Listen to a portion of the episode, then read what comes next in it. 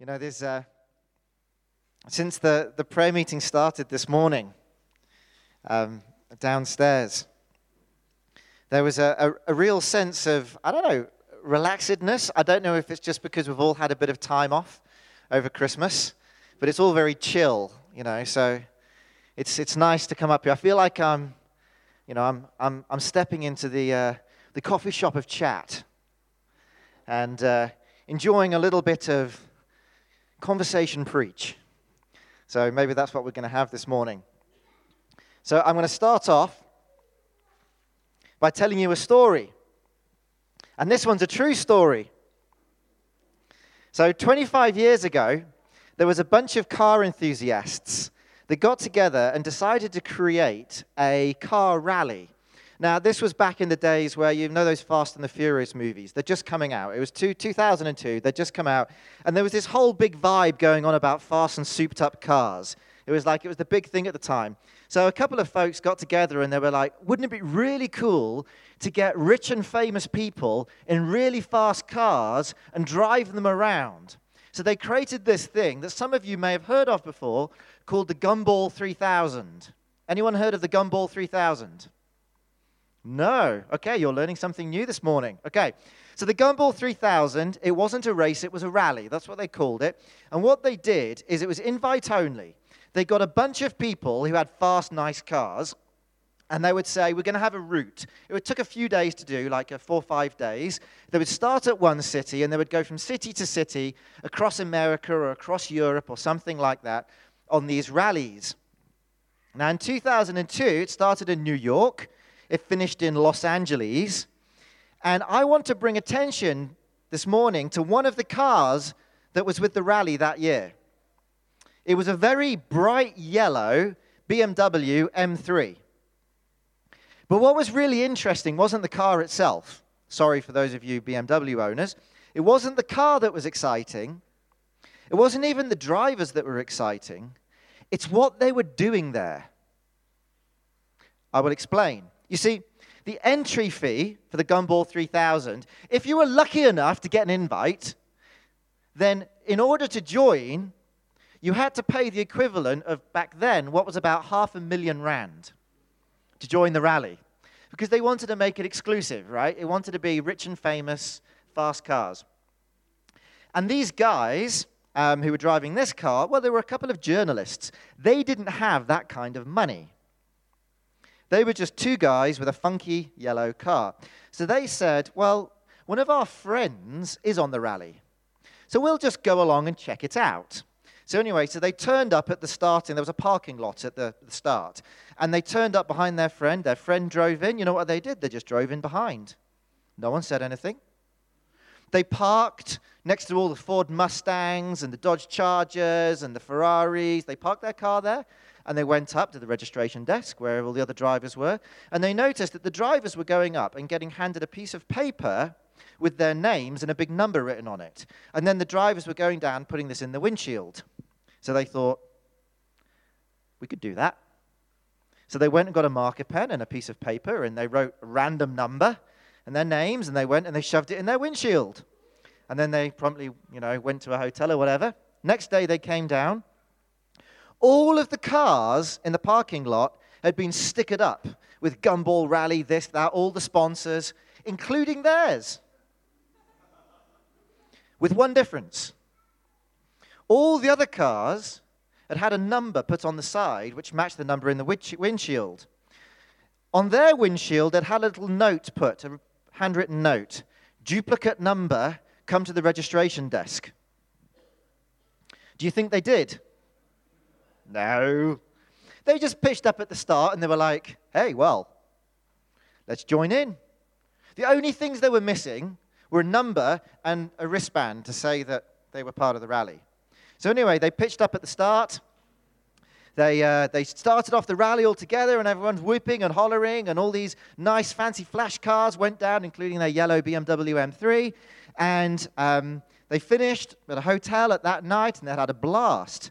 And they thought the one problem is there's all these events happening, like after parties and events and stuff, and they don't have a wristband. So the next morning, they went to the registration desk and they went, um, The wristband from yesterday, don't have it today. And so the registration desk went, Oh, no problem, here, have a new one. So now they even had a registration band. The rally went on and it went from city to city. And something interesting happened. They said that as the race went on, they didn't start to feel like imposters. They actually started to feel like actual gumballers. Because they were with the rally, everyone's driving along. The only difference was that they didn't have a number on their car. Other than that, they took part in everything, every party, every event, they were there. A few days later, they rolled over the finish line in Los Angeles with all the rest of the rally. And then the trouble started. Because what they were done, they were journalists, so they'd made a video of this whole trip. And somehow the organizers got hold of a copy of this video. And the organizers sussed that something wasn't right. And it ended up in lawsuits. Because these people had been doing things they weren't supposed to do.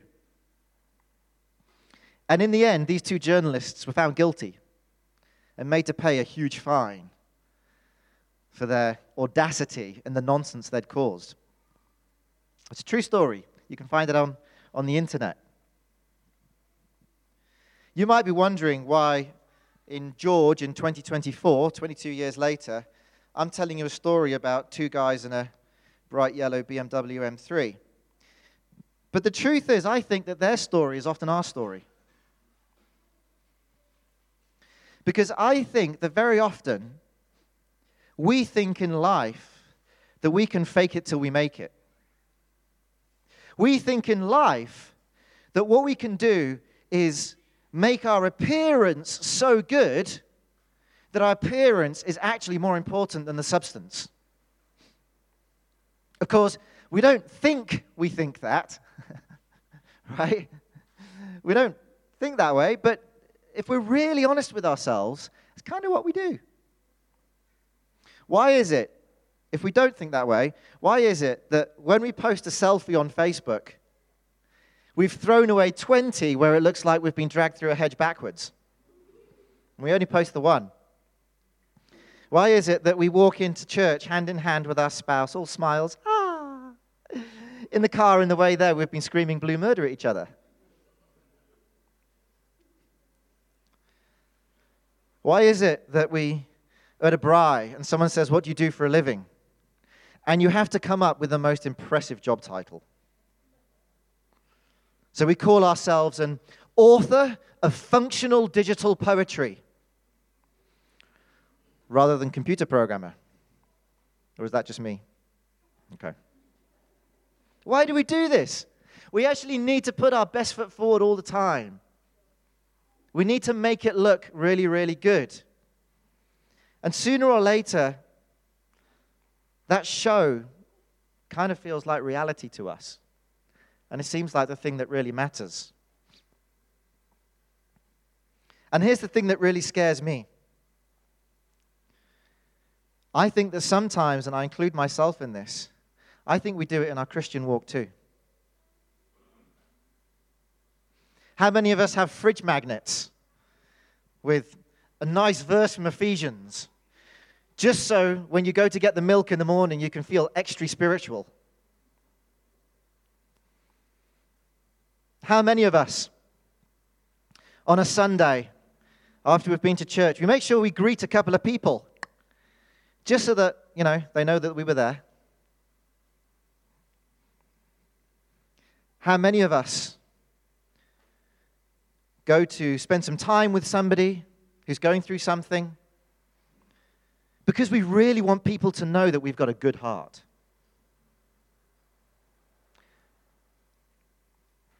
How many of us would welcome somebody we don't know? Not because we want them to be feel welcomed, but because we want people to see us welcoming someone. Now, that might be harsh, but I'm going to be totally honest with you. There's been elements of all those things in my life in the past. There's been a little bit of that in me. And there's a little bit of that in me still. Because it's the way we are. We like the appearance. We do. We sometimes do things not out of conviction, but because we know other people are watching us.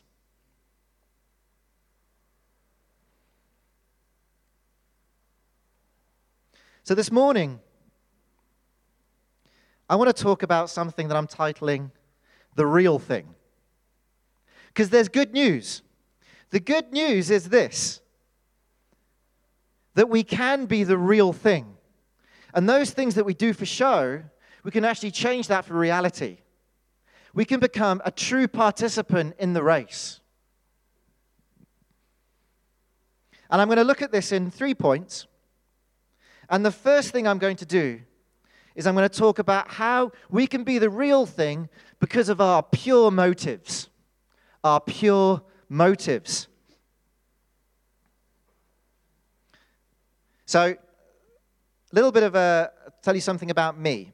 I am a bit of a klutz when it comes to housework. I'm very clumsy. Um, I'm not very good at housework. That's not an excuse, it's just an admission of guilt. So I really do try. God knows I try. I really do. Um, but I always end up messing things up. So, true story. Uh, last night, after supper, I decided I would do the washing up. And now, the reason I decided I'd do the washing up is because Renee's hurt her finger a bit. So she's got a sore finger. So it's actually really sore for her to do things in the kitchen. And I thought, knight in shining armor, I, I will do the washing up. My heart is noble, my heart is pure. I felt good about it. I, this is like, yeah. And that's what we do in our Christian walk. You know, we, we see something that needs doing, or we see someone that needs something, or, or a word of encouragement that someone needs or something. And so what we do is we nobly undertake to deal with that thing, to go to that thing. We say, I, I got this noble and pure. And we think God is surely going to reward us richly for doing this noble task. So, back to the washing up. So, I, had done this washing up, and a little while later, um, I was in the room uh, writing the notes for this preach. And Renee comes to me and she says, uh, Why does it look like someone's been wrestling a hippo in the sink? Why is there a little ark with two of every kind of animal floating across the counter? And I realized that I had caused a flood of biblical proportions during the washing up. And now she was naturally, you know, a little bit upset at having to clean this up. I thought that was totally unfair. How could she be upset with me? Because my motives were noble and pure. But she was thinking, Okay, but your motives, you might have thought they were noble and pure, but you were sloppy and careless and you created a whole bunch of work for me. It's not fair. Because don't I get to dictate how my motives should be judged? And when it comes to things in God's kingdom, don't I get to dictate to God how my motives should be judged? Right? I get to decide how my motives should be judged, not God. Let's see what the Bible says. Proverbs 16:2 says this: All a person's ways seem pure to them, but motives are weighed by the Lord. Oh. Okay. So, let me get this right. I can think I'm doing something noble and pure, genuinely. Yes. But to God, He weighs me differently. I don't think many of us try to do rotten things. I'll be honest. I don't think like we go out of our way and think, I'm going to do something rotten today. If you do think that way, please come forward for prayer at the end. Okay? But most of us, we try and do good things. We try, right? The problem is this our hearts can deceive us. In fact, you know what? It's not even that our hearts can deceive us, our hearts do deceive us. It says this in Jeremiah 17 9 to 10. It says this The heart is deceitful above all things and beyond cure. Who can understand it? I, the Lord, search the heart and examine the mind, to reward each person according to their conduct, according to what their deeds deserve. In other words, God is the one that does the examining, and God is the one that decides what the rewards should be and what's deserved, not me. So at this point, we might be realizing that in actual fact, to be the real thing, maybe it isn't just about pure motives. Because what we think are pure motives, yeah, it's how God sees us that matters, not how we see ourselves. So maybe we shouldn't be relying on our own sense of well being to be the real thing. The good news is this God tells us we can be the real thing. He tells us your motives aren't important. And then he says how we can be the real thing. Let's get to that. How can we be the real thing? But before I get there, I do need to go one more place. We are going to look at how we can be the real thing, but before we get there, we need to be real with ourselves. We need to be real with ourselves. Now, if you ask someone, like, you know, someone who plays chopsticks on the piano, you know, right? Someone plays chopsticks on the piano, you ask them if they're a good musician. People have this thing. They somehow think that they're actually Mozart's long lost cousin because they know how to play chopsticks, right? You get someone who, I don't know, threw a cricket ball at school once. They were, uh, yeah, they played cricket to a decent level as a youngster. You know, we take the things we do and we somehow seem to inflate them in our mind. We don't know we're doing it. We do it automatically. We think of ourselves better than we should. It's actually a psychologically proven thing. For those who are interested in psychology, it's called the Dunning Kruger effect not South African, before you ask, but it's called the Dunning Kruger effect the way that we take something and we think more of ourselves than we should about it. If we want to be the real thing to a world full of fakery, full of people who think more than themselves, we have to be real about ourselves. We have to admit that if we only play chopsticks, we're no maestro we have to admit that if we threw a cricket ball at a pigeon, it doesn't make us Jonty Rhodes. We have to be real about who we are. And it's the same in our Christian walk. We may have spent years attending church. We may have given piles of cash to good causes. We may have gone to youth camps. We may have prayed for people. We might have evangelized on street corners. But in all the same way that chopsticks does not a concert pianist make, none of those things actually makes us a good Christian. Actually, it doesn't even make us a Christian at all. That's not to say they're bad things, they're good things. They're things we should be doing, but they themselves don't make us a Christian. In Matthew 7 21 to 23, it says this Not everyone who says to me, Lord, Lord, will enter the kingdom of heaven, but only the one who does the will of my Father who is in heaven. Many will say to me on that day, Lord, Lord, did we not prophesy in your name, and in your name drive out demons, and in your name perform many miracles? Then I'll tell them plainly, I never knew you. Away from me, you evildoers. I find this terrifying. I think most of you, if you're not, you know this passage, right? Most of you find this one of the most terrifying passages in Scripture. I, I do, I'll be honest. It scares living daylights out of me. Why? Because you know what? The people this passage is talking about totally believed they were the real thing. They did. They were like, I'm the real thing. Look at all I've done.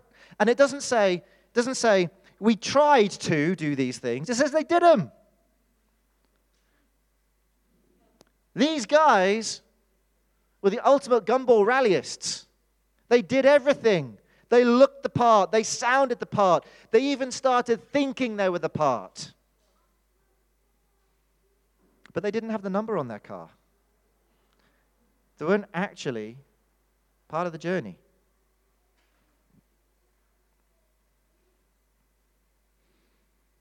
It's not about what they did,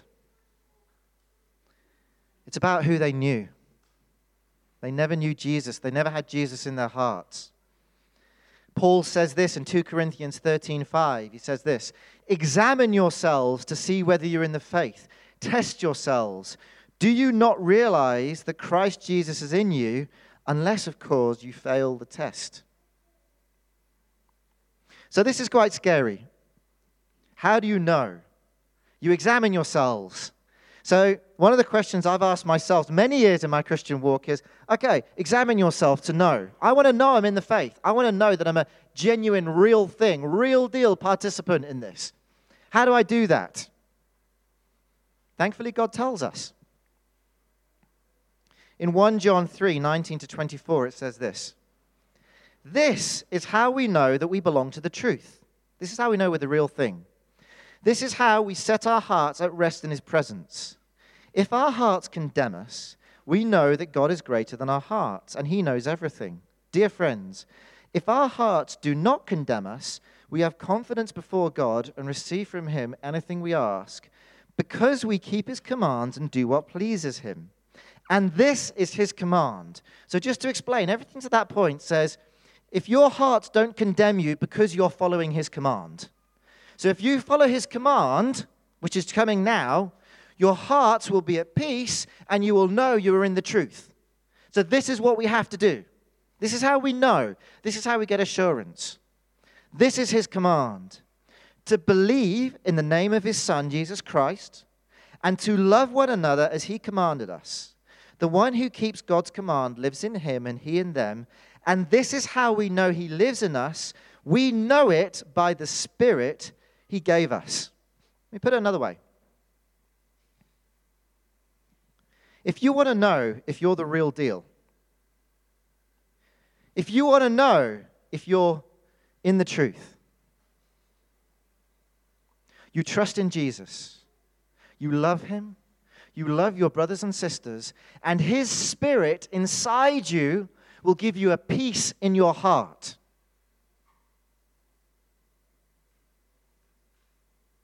And if you don't have that peace, if you're afraid of what comes at the end of the journey, you need to ask yourself a real question.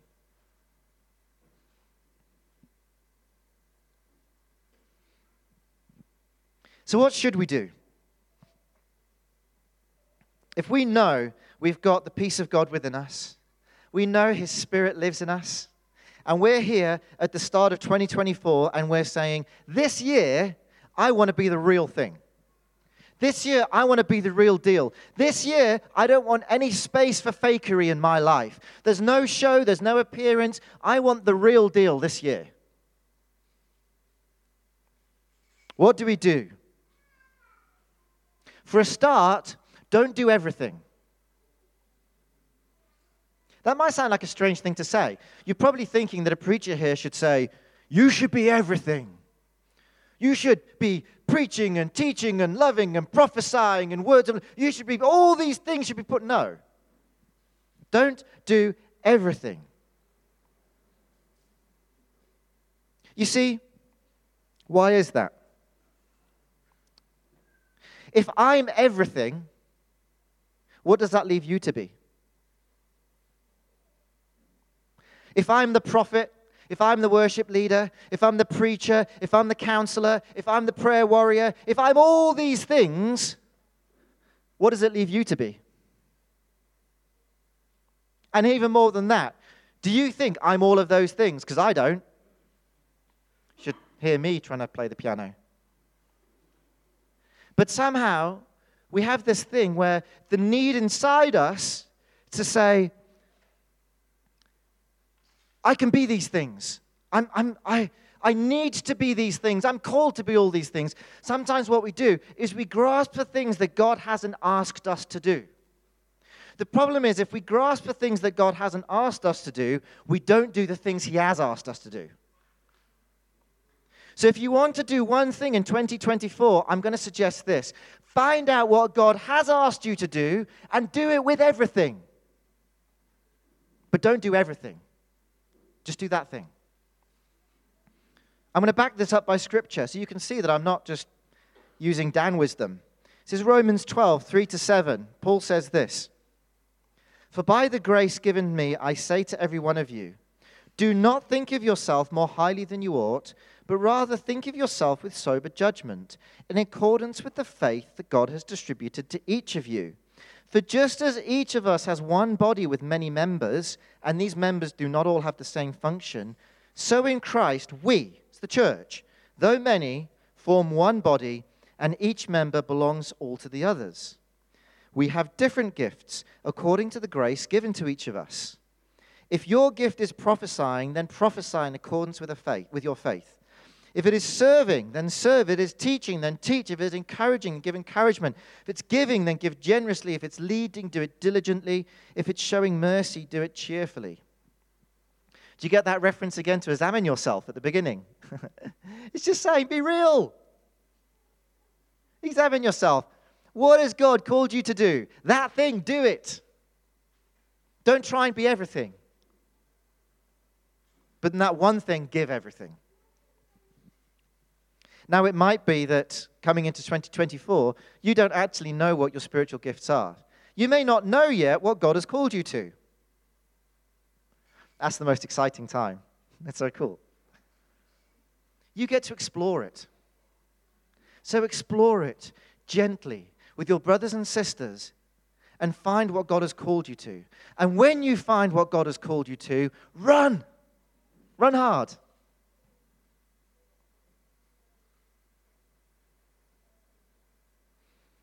So if we know we're in the faith, and we know that God has called us to something, even if we don't know what it is yet, but we know we've been called to something, how can we be the real thing to a world that so badly needs reality? And my last point is this more than anything else, the one thing that has to be genuine, has to be real, is our love. We have to love genuinely and sincerely. You see, Paul, in that passage, he tells the Romans about using their spiritual gifts. So he gives all the gifts, and then he goes straight on to say this. This is directly after all those spiritual gifts. Romans 12, 9 to 10, he says this Love must be sincere. Hate what is evil, cling to what is good, be devoted to one another in love, honor one another above yourselves. Now, if Paul says love must be sincere, does that suggest to you that there's also a love that's not sincere? Love must be sincere. Well, then, what does insincere love look like? Well, if we get that verse back up, you can kind of see actually.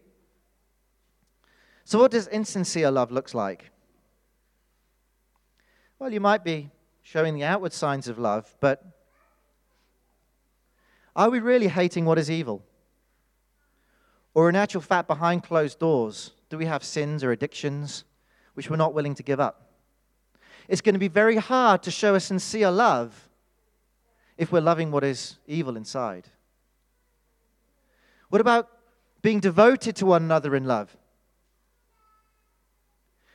Are we really devoted in love? Or do we do the bare minimum that's needed in something? Do I do the bare minimum to express sympathy to someone? Or am I devoted? Over and above what's needed. Do we honor one another above ourselves? Or secretly, if we're honest with ourselves, do we actually think that we're the main event? and everyone else is just a bit part player to get us to our glorious purpose.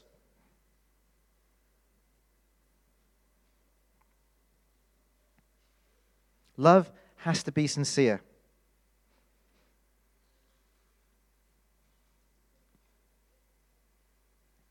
The reality is that people know when love's not sincere. Insincere love has a smell. Okay, so audience participation. This is really risky, but hey, new year, new risks. Okay, so if you've ever, and I want you to be totally honest, and I'm going to be honest, right? If you've ever felt like someone has shown you insincere love, put your hand up. Right? Pretty much everybody. We're being honest. You know that there's a time when someone's shown you insincere love. Got some bad news for you. In the same way that you've experienced insincere love, you've probably also shown it. I know I have. In fact, I would go so far as to say this I've been here a year, nearly, in George. I'm pretty sure there's people here who would say they felt that I've shown them insincere love in the last year. I'm pretty sure that's the case. Why? Because I've meant to? No. But because I'm a broken person. And there's a lot of me in here, and not as much Jesus as there should be. So I ask for forgiveness. I ask for grace. And I know that 2024, I want to be loving you more sincerely than I did in 2023. I want to be striving more to what God has called me to, to love you with a sincere love, a genuine love that honors you more highly than me, that puts you first, that devotes to you. That's what I want to do. I know I'll fall short, but that's not going to stop me trying. That's how we're the real thing. Not that we've arrived, but that we're striving to what God has called us to do. Philippians 2 1 4 says this Therefore, if you have any encouragement from being united in Christ, any comfort from his love, any common sharing in the Spirit, any tenderness or compassion, any, it's not like lots, just any, if you have any of these, make my joy complete by being like minded, having the same love, one in spirit, one mind. Do nothing out of selfish ambition or vain conceit. Rather than humility, value others above yourselves, not looking to your own interests, but each of you to the interests of the others.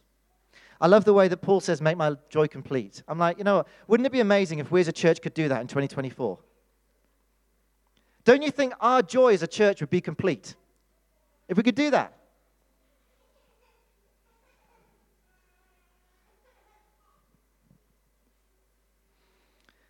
So this morning I started telling you about the gumball rally, about those guys that jumped onto the, uh, the rally without an entrance.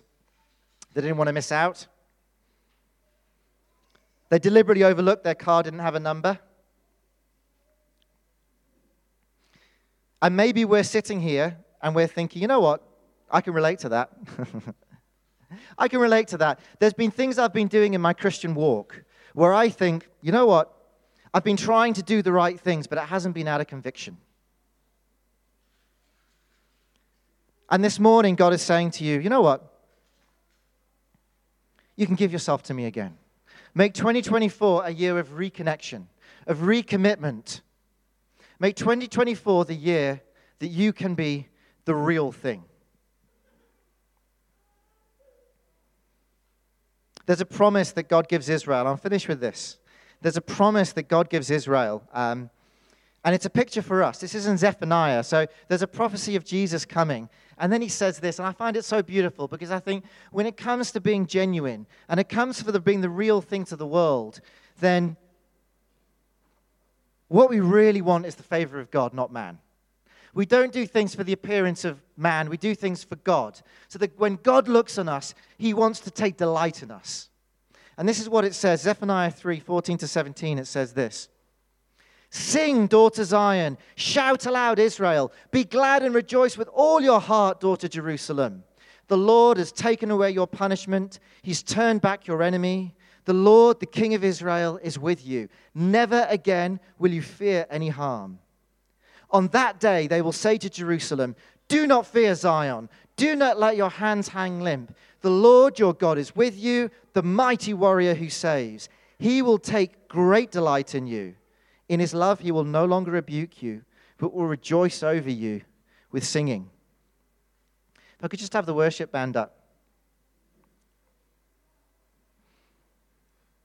I'd like us to, to finish in a song, just as they get ready.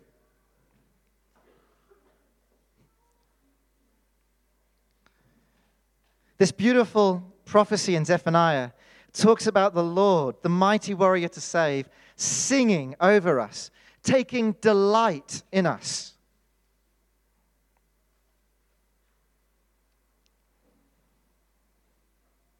And to do that, all it takes is bringing ourselves, believing in Him, and loving each other. with a genuine, heartfelt love.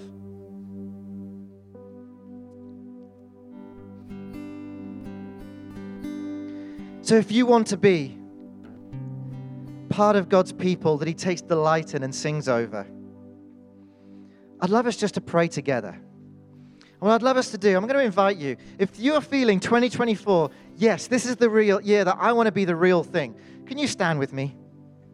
I'm standing. I know I need to recommit to this.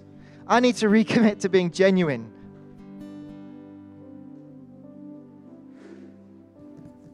And I'm just going to say a prayer over us.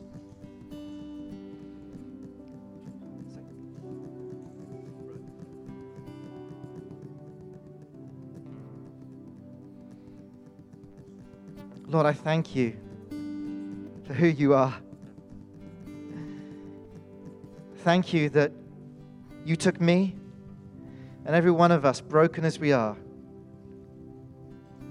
and you decided to reflect your Son, Jesus, to a broken world through us. Lord, we want to be a good reflection of your Son. This year, we want to be a better reflection of you than we were last year. So, this morning, as we stand, we make a commitment to be the real thing, to examine ourselves, to be honest with ourselves, to recognize that our motives are not your motives, but that your grace and your love is sufficient. We want to fix our eyes on you. We want to find your will for our lives. And Lord, when we know what your will is for us, we commit to run. Run hard. We just pray this morning for a fresh touch of your spirit. Amen. And just before we sing, I'm hoping and I'm trusting that every single person here this morning knows Jesus.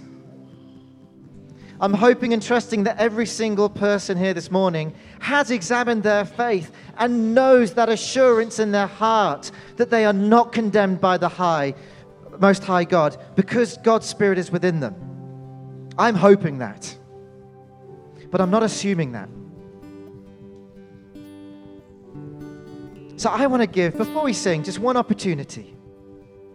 If you're here this morning and you've heard this story about being genuine, and you know, maybe you've been in church a long time, maybe you've done all these things, but you know that even though you're on the rally, you don't have a number on your car. Maybe you're afraid. You're afraid that when you come to the end of the race, that the law's going to catch up with you because you've never paid the entry price. This morning, you have an opportunity to be a true participant in this incredible journey with the Most High God. And I'm going to give you that opportunity right now. We're going to pray one more time. Let's pray this all together as a congregation. We're going to pray one more time, and we're just going to commit ourselves. If we've never known God, we're going to commit ourselves to Him. So, everyone, just pray after me. We'll pray this in unity together. Father God, I am sorry I am sorry that I tried to do things my way, that I haven't paid the entry price. But this morning. I am willing to pay it. I'm. Lord, take my life, take my desires, take my heart. I recognize who you are. I recognize what your son did on the cross. And I ask you to forgive me. I thank you for giving me life. Amen. Amen.